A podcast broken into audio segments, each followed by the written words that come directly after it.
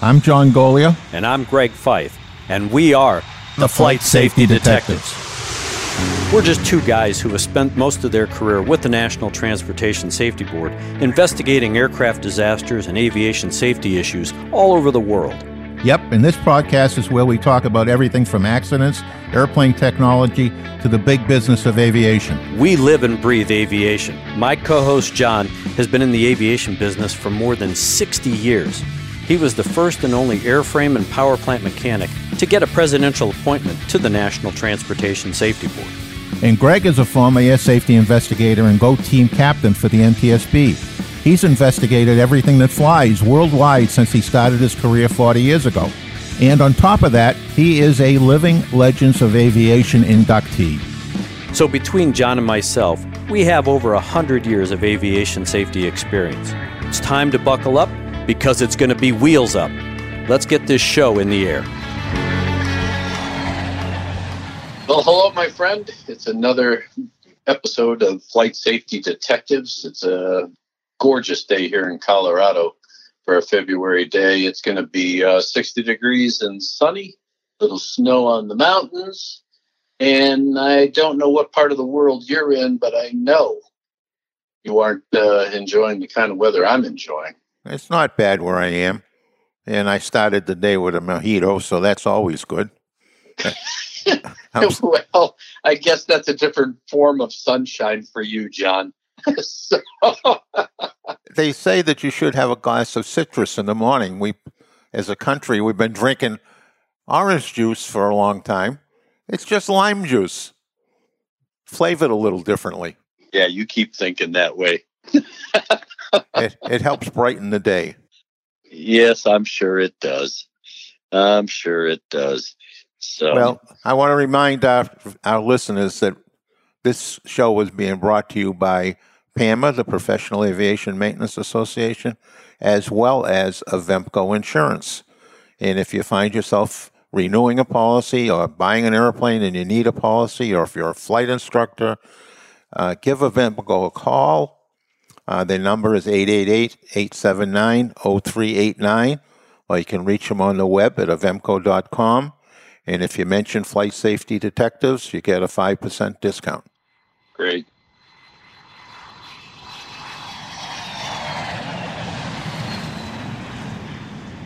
Well, John, I know that uh, in our past shows, recent show, we were talking about the event that took place with the United Airlines Boeing 777 in the skies over Colorado and an engine that let go and started raining parts down in an area that just happens to be right near my office. And uh, of course, the flight path back to DIA took that airplane right over the top of where I live along the foothills. So uh, you know, it uh, it starts to hit close to home, and then you and I, of course, have been following this event, uh, you know, since it happened because uh, there were some real issues that we believe need to be developed or should be followed up on by the NTSB in its investigation. We've tried to correct some of the misinformation, misunderstandings, and we've tried to also educate folks on uh, what's going to take place in this process. But as much as I depend on your expertise, we always need another expert to try and clarify some of those things that you and I brought up. And it's always good to have another voice who who's in the business, who has that level of expertise. So I'm going to turn it over to you because you found us one of those experts to talk about uh, engine cowlings and some of the issues that go along with certification. Well, the person we have with us today, his name is Mike Borfus. I've known him, it, it uh, looks like now uh, over 30 years. He used to live in New England, not far from where I lived, and uh, he worked for the FAA in the engine directorate. And I tried to set him straight all those years, but I, yeah, he, he, couldn't do yeah, it. Yeah, Mike. He I knew it. it was coming, Mike. He does that he is the godfather of keeping us all humble and on the straight and narrow. The trouble is that swings both ways, guys. so, Mike has worked for the FAA in certification as well as Boeing and various jobs amongst the certification folks there. So, I had some questions about the cowling You know, I knew a little bit about it, but I thought maybe it would help myself and Greg and our audience to hear from somebody who has lived a little bit in that environment and can help shed some light on this subject. And one of the things that I, one of the discussions I had with Mike before we started this program was that looking at the pitches of the initial pitches of debris field, we have that big nose inlet ring that's sitting next to a person's house in their pickup truck. And it seems to be split nice and clean. And the consensus seems to be that that was a fan blade that cut that. It's interesting because in the first hearing that the NTSB had, the chairman was very, very pointed in saying this was not an uncontained engine failure. Technically, was not an uncontained engine failure. So it's not clear what he, uh, why he was doing that, saying it that way. But most people in this business, when they look at the, what happened there, they believe this to be an uncontained engine failure. So yet to see what the official determination is going to be, but it does seem strange to call it an uncontained engine failure. I mean, a contained engine failure, excuse me.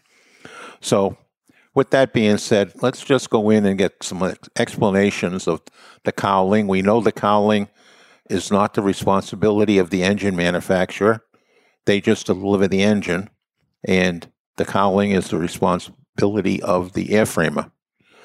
So, welcome, Mike. Welcome to the show with that little preface. And uh, Greg and I are going to grill the hell out of you. Hi, guys. Thanks for the invite. And uh, I think I'm happy to be here. yeah. Well, let's see how you feel at the end of this little interview. Yeah.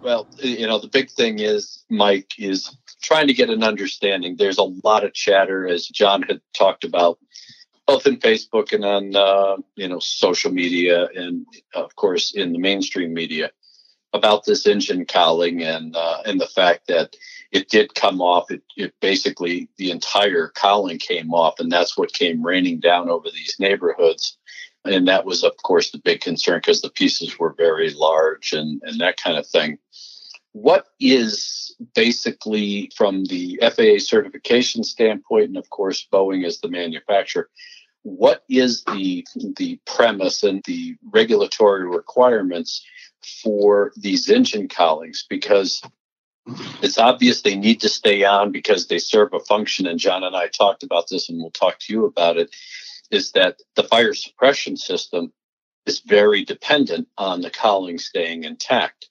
Now we have a cowling that comes up. What are the requirements for, you know, what kind of damage that cowling can can sustain and still be acceptable under current certification? That's kind of a loaded question, I have to admit, because uh, there are three things that the Boeing company is interested in. Uh, First is efficiency, you know, for miles per per pound, you might say.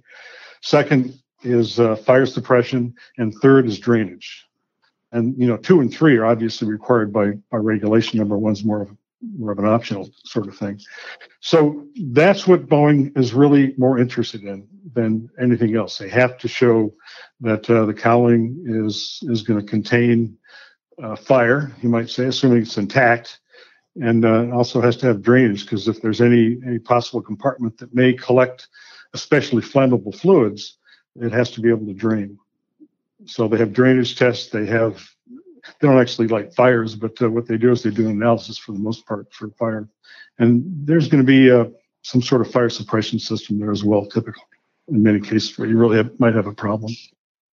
And everything you're talking about isn't just targeted to Boeing, it's targeted to all aircraft manufacturers that put out a turbojet or turbofan type engine that have an engine cowling and, and that kind of thing. You know, it may be tailored to a specific aircraft, but the overall premise of the cowling is is what you just described. Right. Yeah. In fact, just FYI, guys, I uh, I did a little bit of a word search in Part 25 Transport Airplane Certification versus 33, which is for engines. And uh, I found the word nacelle in part 33 zero times, and it shows up in part 25 21 times, and cowling is about the same. between 33 and 25. But yeah, it's absolutely required by regulation in Part 25 everywhere you go, especially U.S. and Europe.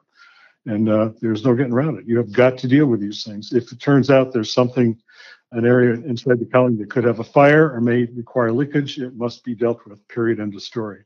Now, regarding uh, you know engine issues, that's for those set up in the engine manufacturer. As far as uncontained failures, the cowling isn't really obligated or obliged to be involved in that. They care, but uh, it just would be a bit much. It's easier to try to contain it within the engine.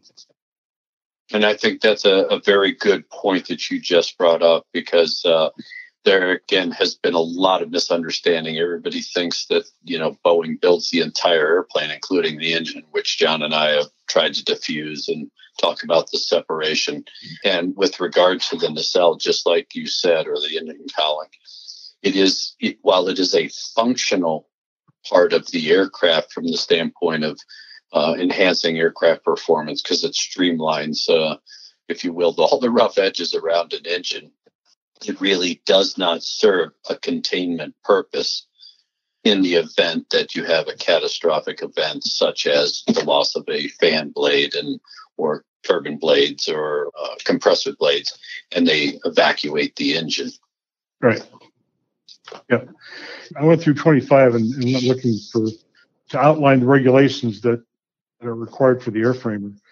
And the regulations, I'm not, not going to call out numbers, but the titles are fire protection, fuel system components, oil radiators, drainage and ventilation fire zones, fire extinguishing systems, and then there's an ETOPS issue there as well, which is more reliability than anything else.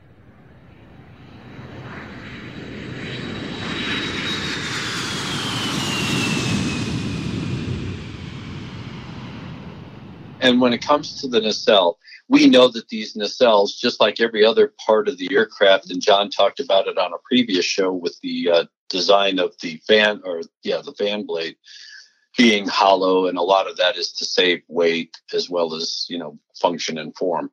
With the nacelle, the nacelles are the same thing, or the engine cowlings are the same thing. They're built of lightweight honeycomb fiberglass type material because they really serve a streamlining purpose they don't require any kind of Kevlar belts or any kind of strapping to keep them intact around the engine should a failure like this happen. And of course, there's a, a lot of discussion. Well, should it?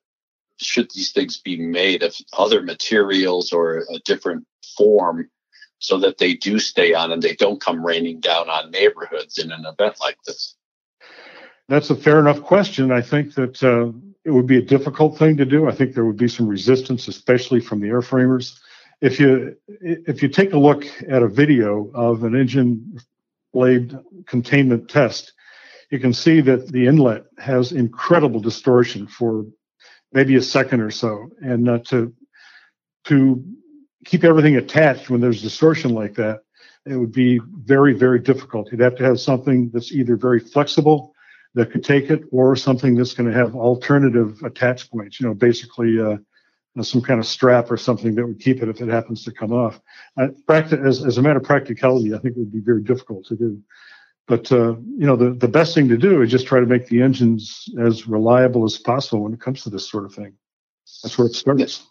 And the other thing, Mike, we talked about was that you know, the board's investigation is going to have to try and find out, of course, what the failure mode was. It's kind of obvious that it was a fan blade that initiated this whole sequence. The question being, though, is did a fan blade come out sufficiently in front of the engine to cut that inlet ring? And the separation of that inlet ring was that the beginning of the end for the engine cowling? Because of aerodynamic forces, given the fact the airplane's moving, you know, through the air at 250, 300 miles an hour, you know, all the aerodynamic forces then rip that entire cowling off, off that engine. Are there any parameters in the certification criteria to account for aerodynamic forces causing the separation of the cowling, or is it purely just we we are going to mount it to an engine, secure it, and if it stays intact, under normal operating conditions. That's pretty much it. You know, I think uh, the interface between airframe and engine has to be dealt with in some way, which results in uh, different configurations of the cowlings.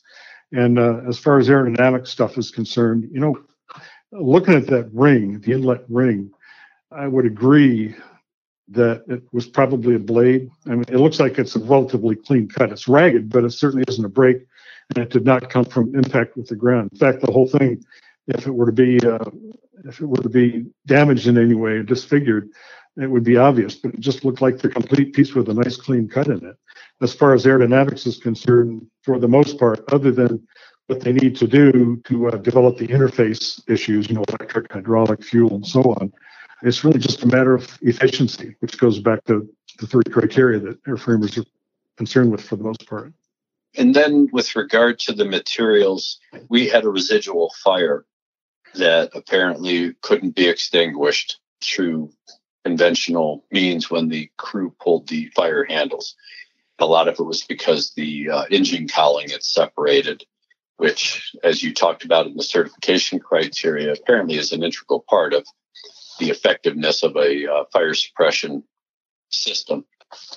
Is there now, is this worth really looking at to see if maybe this isn't the best case that we're going to have to come up with an alternative means for fire suppression in the event the cowling is lost? I mean, are be- these rare events that I mean, you know, you and, and John and myself have been around the business long enough. Yes, we have some of these events. Yes, they are rare events and they don't warrant a long term requirement because they are so rare. Is this one of those rare events so that we don't change the criteria, or is this something that really should be looked at? Because while it did happen this time, who knows if it'll ever happen again? We all know it will because it's aviation, but yeah, it's not a matter of if, but when, because, you know, part thirty-three requires a containment test. It's absolutely essential. They actually test the blade out with these things. And if the FAA were to accept probabilities, they probably would not get to the point where they expect a probability of one. So let's separate this into two different sections. First of all, it's an extremely rare event. We know that. All the hours and miles that are flown around the world, it doesn't really happen very often. The other part that we need to address, I think, is should we examine it? And I think, first of all, we have to do the best we can to increase the reliability of these things. And second, I don't think we should use the rarity of these events as a reason not to take a look at what happened. And from my own experience, when an engine manufacturer has an event like this, they're all over it. They're really concerned about these things because they do not want to see their name in the paper. Pratt and Whitney's all over the place. I did a Google search this morning, and uh, Pratt and Whitney was, geez, saw their name probably a hundred times, and it was not beneficial to their image. and in your experience with uh, with aircraft certification and especially uh, in the power plant section, John and I have talked about it. Other experts that we've talked with have talked about it, and that is this uh, phenomenon of this blade having come forward in the engine when it's separated. You know, did it come forward and cut the ring and then distort the uh, the engine nacelle or cowling sufficiently to cause it to separate, or was that did that blade hit the containment ring, ricochet around, come out, damage it? I know that in the past there have been tests and that kind of stuff for bird strikes because that's always a big concern ingesting birds tearing up the front end of that engine causing a uh, a catastrophic failure of some sort of the engine.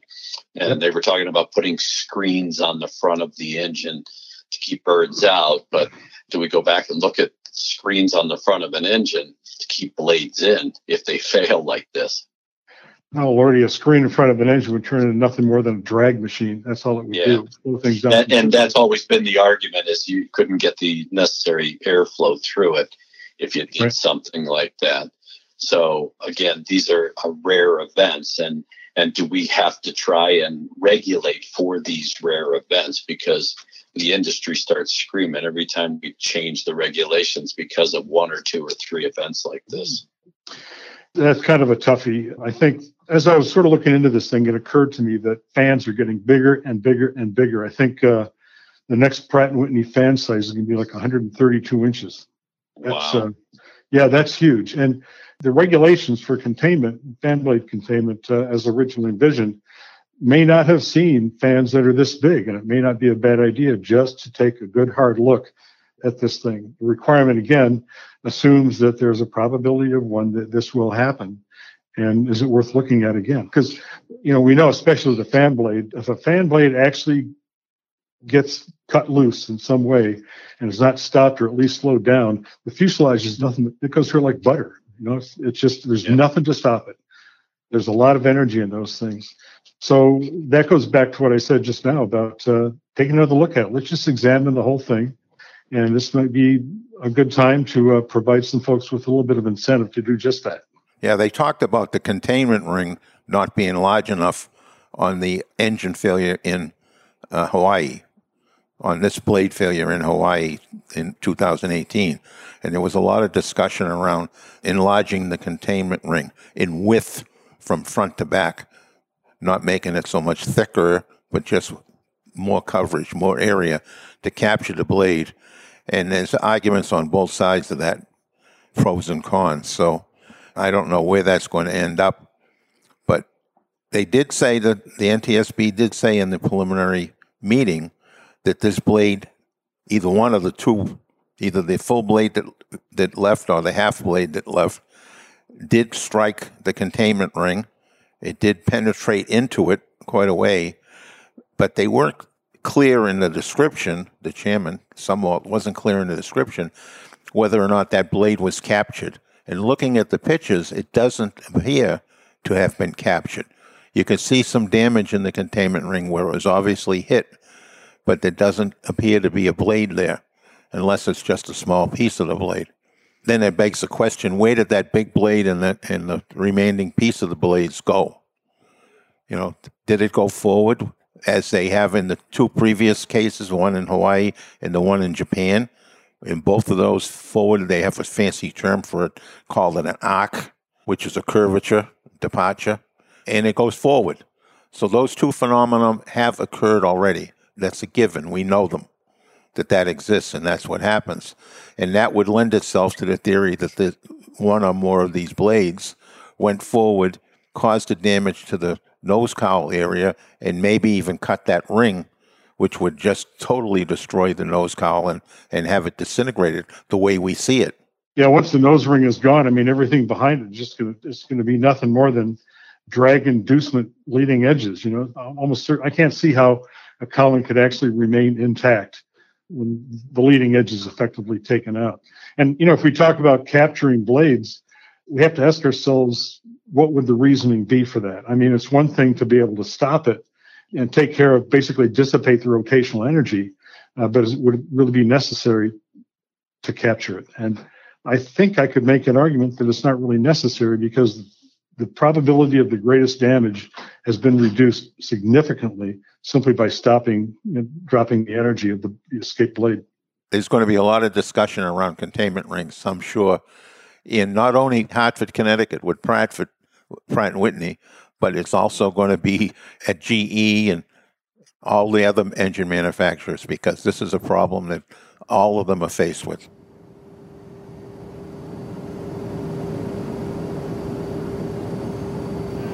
Good morning, John. The ground is Canadian 920. We're just coming up to Alpha Juliet. A920, runway 248, taxi northbound Alpha. Right. Now, you guys remember Lauda, right? It was the 767 that uh, had an in flight deployment of a thrust reverser. Yes. And uh, right after that happened, the transport FAA Transport Directorate uh, manager Leroy Keith was his name. He ordered a summit of all engine and major airframe manufacturers to get together and by God fix this thing. And because it was that must have been a horrible ride down to the ground uh, for that to happen. People don't want that. Obviously, we don't want that. So, if it turns out that this is a significant enough problem, then there is no doubt in my mind industry will come together to try to fix it, whether it's voluntarily or whether it's a command performance, I guess you might say. It's got to be dealt with. What goes, goes takes us back to let's not ignore this. Let's look into this and find out what happened and, and see if there's any sort of trend. Like um, John and I uh, had the good fortune of interviewing John Allen a former colleague of yours at the FAA. And when we had John on, one of the questions I brought up with him is given the fact that the regulations, and you just brought it up in your conversation, and that is the regulations were formulated a long time ago. you know, mm-hmm. they evolved, you know, in the 40s and 50s. They were solidified in the late 50s, and they have been tweaked over the years. But is it time for a wholesale review where the FAA puts a team together and they look to review all the regulations and update them rather than just keep adding to them or you know tweaking them literally just do a wholesale review and change to upgrade them to the 21st century that's a really interesting question first of all they did that with part 23 for small airplanes not too long ago the latest amendment 64 essentially just has a performance based regulations, I guess you might say. If you want to build an airplane that's going to do this, just be sure that it's going to be adequately safe in these areas rather than try to address the airplanes by part and system and so on, rather than break the airplanes down into its components. Now, they were looking at the, the thing more holistically, I guess you might say. And it may not be a bad idea. You know, honestly, uh, John and I, we did, you're an ARAC, the rulemaking committee for part 25 and 23. And even that didn't really work very well because even with ARAC, with public input, a typical new rule is going to take uh, five to 10 years minimum to change a single paragraph. And that just doesn't make sense. It wouldn't, I think it would be a really good idea to do just that. And also, let's not forget technology. Looking at these blades, is there a way that technology can actually start to predict uh, what might be happening? Can technology somehow look at these blades or actually look at the entire engine the health of the engine in, in a manner that's uh, all encompassing front to rear. I think with computing as it is these days, uh, the software and the inspection hardware and so on, it seems to me that uh, there's probably a way to make that happen. And it's not a bad time to start to take a good hard look. In the limit, there's one regulation Part 25, 25.1309, which a lot of us are familiar with.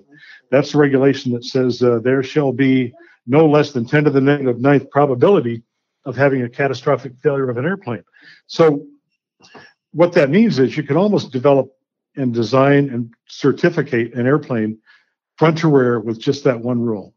Just that one rule. Just say, here's the probabilities that uh, you will not exceed, and go fly, go make it happen, and show us how you did it.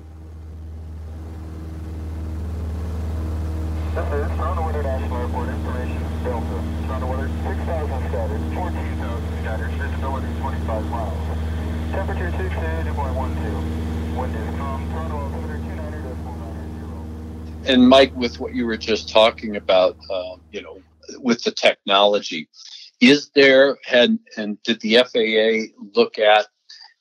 We see sensors on. I drive a Volvo. I got sensors everywhere on my car, and hmm. and so does everybody else to tell us when the tire pressure goes down and things like that. Is there a way to embed any kind of technology into these blades that provides a maintenance technician through query or even a flight crew through an EICAS type message that, hey, there's an imminent failure occurring or there's a crack or a discontinuity going on in the engine, other than you know having the instrumentation tell you the engine has failed. Well, it's kind of obvious when that happens, and, yeah. and everything and everything just confirms it. Rather uh, being more preventative or at least forward looking so that hey it's obvious that the blade it's got all of these uh, sensors in each of these blades and looks like one of the blades has some sort of discontinuity to it that could be predictive in a failure that's a toughie. I mean, well, first of all, let's take a look at what you mentioned about uh, low tire pressure in your vehicle. How does that happen? How do they do that? Is there a sensor inside the wheel that lets you know there's a pressure drop? how does the information get from this wheel that's turning and turning to the vehicle's brain, you know, to the computer?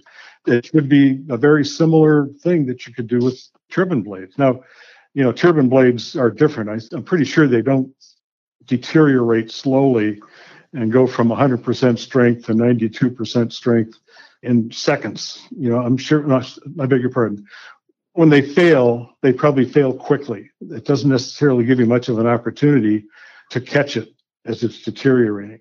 However, if we don't try, we don't get. And it's not a bad idea to, I would imagine, I would hope uh, Rolls, GE, and Pratt, for example, are taking a good hard look at what they might be able to do to help prevent these sort of things. They have huge incentives not to have these kind of events happen. Why would Yeah. they not be looking at it? Not, and let's talk about computers. I mean, machine learning, artificial intelligence, so on and so forth, with more sensors out in the airplane, it's got to be a lot easier to try to figure out what's going wrong to the point where sometime in the not too distant future, we might actually have some pretty good predictive software. We know damn well that engines and airplanes and the whole thing, they're just nothing more than these neural systems flying through the air. There's a lot of stuff you can do these days that was never imaginable as recently as 10 to 20 years ago. Now, let's not forget that this blade and this engine in particular is old technology. This engine, the 4084, there's four engines in the series, were designed in the early 90s. This was an option to put on the, the very early 777s. In fact, this particular airplane was serial number four or five, I forget, but it was very early. It was one of the flight test airplanes. So the engines had to be ready before that airplane was.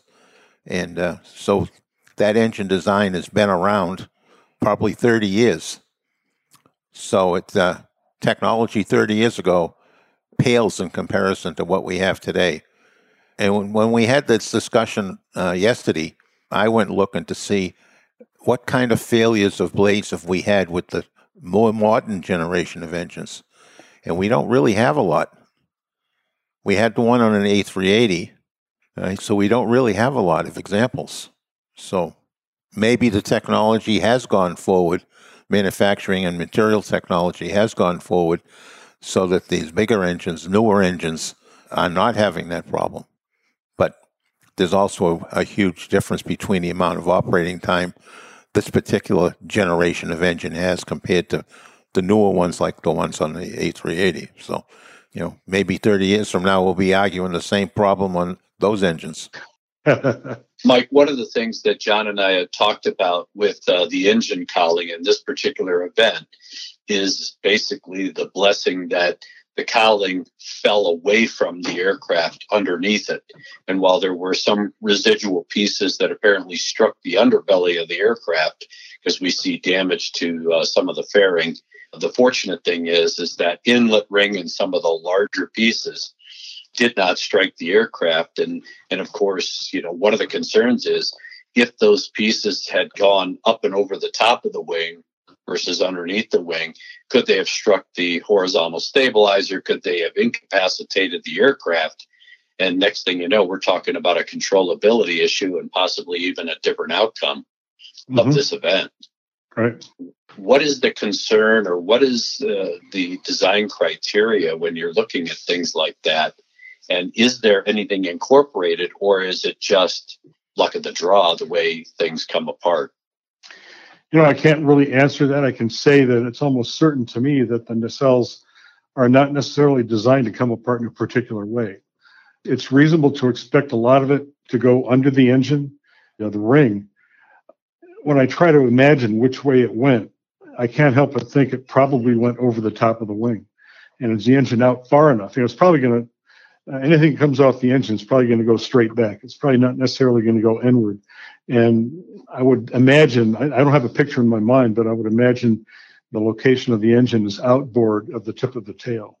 I would hope that would be the case, but that's that's, that's only conjecture on my part. It is, gosh, again, we don't expect an airplane manufacturer to design for failure, failure modes, except for the case in, you know, for example, a turbine blade or a fan blade.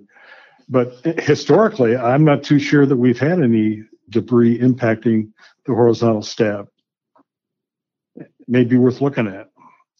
Yeah, I was just thinking, you know, in my infinite wisdom as uh, as an investigator and you know walking outside. Look, we put joints in concrete so that when it starts to crack, it stops at that that joint. Uh, we stop drill cracks. You know, whenever we see something in an airplane, you stop drill it so that it doesn't propagate. Do you design in a nacelle or an engine cowling so that it has these if it does start to peel it peels to a certain point and then stops peeling you know in a prescribed manner versus ripping the whole damn thing off Right. and like it did in this case and have it raining down with the potential for creating damage to the aircraft on its way off the airplane. I try to come up with these things, and John and I philosophize about these things, and I'm always thinking about is that something that is just too far, you know, out there to think about, or is that something that the board should be looking at in its overall investigation of not only what caused the blade to fail, but all of the the shadow or backstory things that took place with this particular event and others. Low speed ailerons, Normal and auto. rudder travel pitch field, Fine. nav exterior lights, Yeah. servo control, Fine. engine start panel, Crank it aboard. fire handles, Hello. seatbelt no smoke, Fine. emergency exit minimum cabin lights. Armed or not. You know, I'm thinking in my mind, I'm thinking now of the cowling.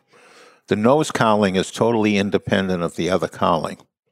So this all this stuff in front of the engine as we looked at it, in front of those fan blades, is its own entity. And then there's the first section from the front of the engine that goes back to the fan doors, and that is what we would call cowling.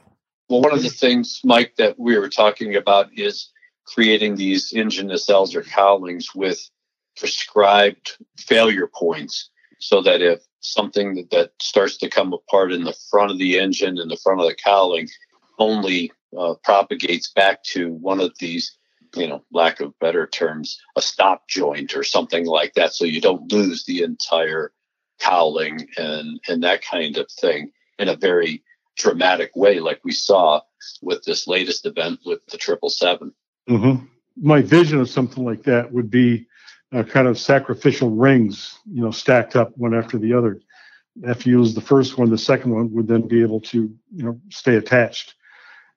If that were the case, would probably have to be streamlined in some way, and it may be possible, but that's about all I can say at this point. It's something that might be worth looking at. Again, let's go all the way back to part of our earlier conversation when we were talking about the notion of uh, just taking a look at the whole thing is it time for us to start looking at mitigation for this sort of thing? Again, on the probability that it's going to happen, that it will happen at some point. The ultimate corrective action would be just to have engines that never come apart. Yeah, yeah, that is wishful thinking. John, I know you had some thoughts on this. Yeah, I don't think it's possible to get an engine that is going to be 100% reliable given the temperatures that we're now pushing inside the engines. But the cowling is definitely got three pieces to it. You know, we've got the nose cowling, and that's the piece that on the Southwest Adventures and uh, some other ones, the Hawaii, uh, United in Hawaii, that took the brunt. But that's a separate system from the engine cowling. That's actually the inlet. It has sound suppression duties that it has to fulfill. It's also that metal ring in the front is to keep ice from forming on the front of it, which then would go into the engine and cause a whole bunch of problems. So it that whole front section of the nose cowl has a distinct separate function from the next section back, which is the engine cowling. And that's where we have to maintain our, our sealability so that our fire suppression works. And then behind that is part of the thrust reverser. And in this case, they call them fan doors, where the air from the fan, which goes around the engine, is allowed to exit off to the side instead of providing additional thrust for the engine. And those things are big and heavy. And I was surprised that they vacated the airplane the way they did because the attach points have to be pretty substantial, more substantial than that relatively lightweight cowling that's in front of them. So obviously, between the shaking, and that was considerable shaking, and the airflow, those big heavyweight doors exited the airplane. So it's uh, rather unique. Three three separate systems, three separate failures, all related to one event. I'm glad you said systems because each one is a separate system. The thrust reversers, especially, you know, have a hundred thousand pound thrust engine going into full reverse. boy, that's a lot of force going into that aft section. Yeah, that is a lot of energy redirected for sure. hmm Is there any separation of criteria for these engine nacelles or cowlings on a uh, tail mounted engine airplane versus under wing engines?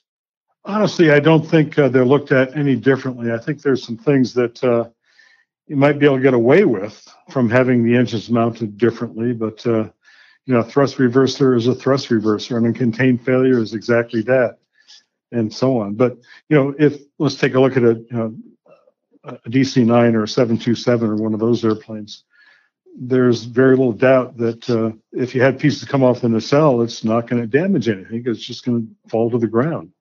Yeah. But I, what would happen in that case would be the manufacturer would sit down and talk to the FAA. They'd go through each individual regulation that would apply to, to an engine installation and uh, discuss what they would have to do or not for each individual regulation. They'd break it down by word almost and try to figure out how they can achieve certification in the most expeditious and less least expensive way that also will will uh, show compliance to the regulations. Let's not forget the DC 10 and the center engine that resulted in that problem in Sioux City, Iowa, Boy, howdy. and how we had to, uh, the containment wasn't possible in that event.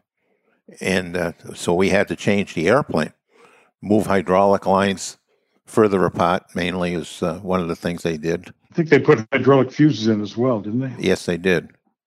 Yes, they did. So any any uh, line breakage would, once the flow got beyond what they expected, it would shut it off.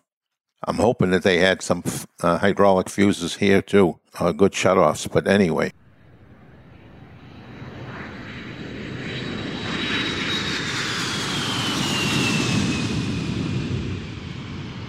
The one thing that I have heard, you know, just in talking to a variety of people in the industry, is that Airbus has had a number of cowling separations, not due to any kind of engine related issue, but rather it's uh, their latching system on their cowlings. Have you heard any of that, Mike? I have not. I'm frankly, I'm totally unfamiliar with uh, with the whole thing. We know that uh, there have been issues similar to that in the past. You know, the uh, was the was it Turkish Airlines out of Paris. It was a DC-10. They had trouble latching the cargo door. Something Yeah. similar to the 747 out of Hawaii. You know, things that are transition. You know, from open to close. Frequently, uh, you got to be pretty careful about how you design those things. But I can't speak with any uh, knowledge about Airbus. yeah, I'm familiar with several of those cases. And initially, we were blaming the individual maintenance people for not latching the latching it properly, and that may have may not have been the case in the beginning. But then, after several of these events where the cowling left the airplane, added emphasis was uh, put on latching the cowling, including requiring, and some operators require a separate, non-related individual to go out and double check that those latches were on, and even then, they've had some failures. So it's probably a combination of a human being and a poorly designed latch. And I have read uh, not too long ago, in the last few months, that Airbus has actually got a, a redesigned latch and they're putting a warning switch on it. If it's not latched properly, it's going to put a light on in the cockpit. Yeah, because I remember when I was with the board and subsequent to my leaving, I've, uh, I've read reports and you know followed the industry. I know that Bombardier had a lot of problems with uh, cowling separations on the uh, RJs and that kind of thing. And while these are you know rare events where you have a cowling separation due to the failure of the engine, that's the precipitating factor cowlings do separate from from engines and, and aircraft for other reasons. Yeah, you know, and you know, I'm thinking back of my DC nine days, and I have actually been around long enough to see at least three airplanes come in to Boston where I worked with the cowlings unlatched from a previous station, and I'm not clear how many. I don't remember at this point how many. Was it one leg? More than one leg? but they came in on latch because McDonnell Douglas at the time put a secondary latching system in there that required it was Murphy proof. When you push the cowling up in place, the secondary latch engaged first. You you had to do nothing to it; it just engaged, and then you put the there was uh, four or five latches. You put those engaged those and put and locked them in place. But the secondary latch was there, and I have seen airplanes come in with cowling that's just secured by the secondary latch at least uh, at least a couple. So you know, sometimes they, in the effort to save weight on airplanes, we might save weight in the wrong location too. Yeah, well, this kind of event has prompted me to uh, put on my invention cap. I'm going to create a hydraulically operated Kevlar umbrella that you can instantaneously deploy over your house. So, in case parts fall off, If you live under the flight path, That's right. If you're under the flight path of an aircraft, you can pop this thing up instantaneously so you don't have parts raining down on your house. Boy, talk about probabilities of one. Holy cow. well, Mike, it, uh, it, has been a pleasure having you on the show. And uh, John and I always look for subject matter experts who are smarter than us. We make them the friend of our show. So, guess what? You've been tagged as a friend of the show. So, that means you, you're going to be called upon for your high levels of expertise to uh, to keep John and I in line. So, we uh, we appreciate you being on the show today and educating us. That you know, I mean, these are the kinds of issues people think, ah, that's boring. What does that have to do with anything?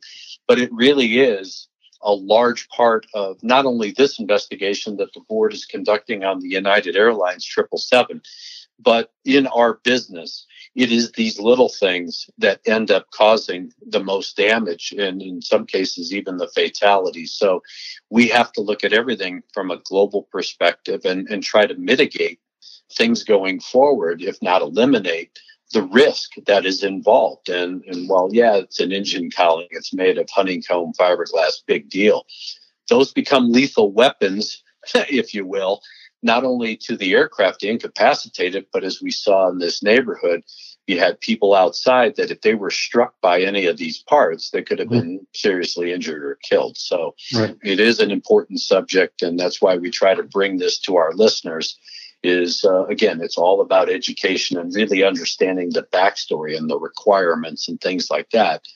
But john and i also take the opportunity to talk about things that we as investigators would consider looking at if we were doing the investigation. So we appreciate uh, you chiming in with your expertise to give us a little better perspective today Well, thank you very much, gentlemen. Uh, I really appreciate being made a friend of this podcast. I've never had such a scary pleasure. yeah well you can't change your phone number we'll track you down we're investigators man we know where you live kind of yeah, no kidding. Yeah, I'm gonna. I just do a virtual rope a dope. John's had trouble finding me in the past. we have people, Mike. We have Uh-huh. people. So- well, John, thanks for bringing Mike on board. And, you know, I think it was a good discussion today. And again, we try to bring these things to you, the listener, to give you a different perspective because accident investigation in a variety of different forms. Yes, there is the the dramatic, that is the big catastrophic type accident and and that kind of event that takes place where that gets a lot of notoriety, it gets a lot of airplay in the media and that kind of stuff. And it was interesting to me that there was so much airplay on this particular event. I think it, of course, it's because a lot of the stuff came raining down over a neighborhood on a weekend, and and of course with uh, with all the video that ended up surfacing and pictures, the drama of having an engine that let go and the residual fire and and all of that kept it playing in the news cycle, but it doesn't go away. It's now up to investigators to try and find out what happened and how we're going to prevent it in the future from happening again. But as we've talked, there are these other issues that need to be addressed. How do we enhance safety, whether it's to put out a residual fire or do we build better cowlings so that we don't have these separations that could cause uh, potential harm. So, John, I think it was a great discussion today, and I look forward to, as I always do, our future episodes of, of Flight Safety Detectives. But we appreciate you, the listener, and your feedback because that gives us a gauge as to the things that we're trying to educate you on. So please give us your feedback, give us your comments, your questions, and that kind of thing so that we can take them forward into future shows. And uh, you can always contact us via our email at flight safety detectives with an S at gmail.com. And John and I try to answer all those emails directly. We talk about a lot of the stuff on the air as well. So we greatly appreciate you listening. And, and of course, we always appreciate the fact that we have you, our audience, to give us the direction of this show. So again, thank you very much for that. And we also want to thank our sponsors, PAMA and Avemco. Yes. And remember, if you're in the market for insurance, whether you're renewing or you're buying a new airplane, or if you're a flight instructor that needs to have insurance, or a pilot that needs rental insurance, just give Avemco a call 888 879 0389. You'll get yourself a 5% discount for just mentioning flight safety detectives.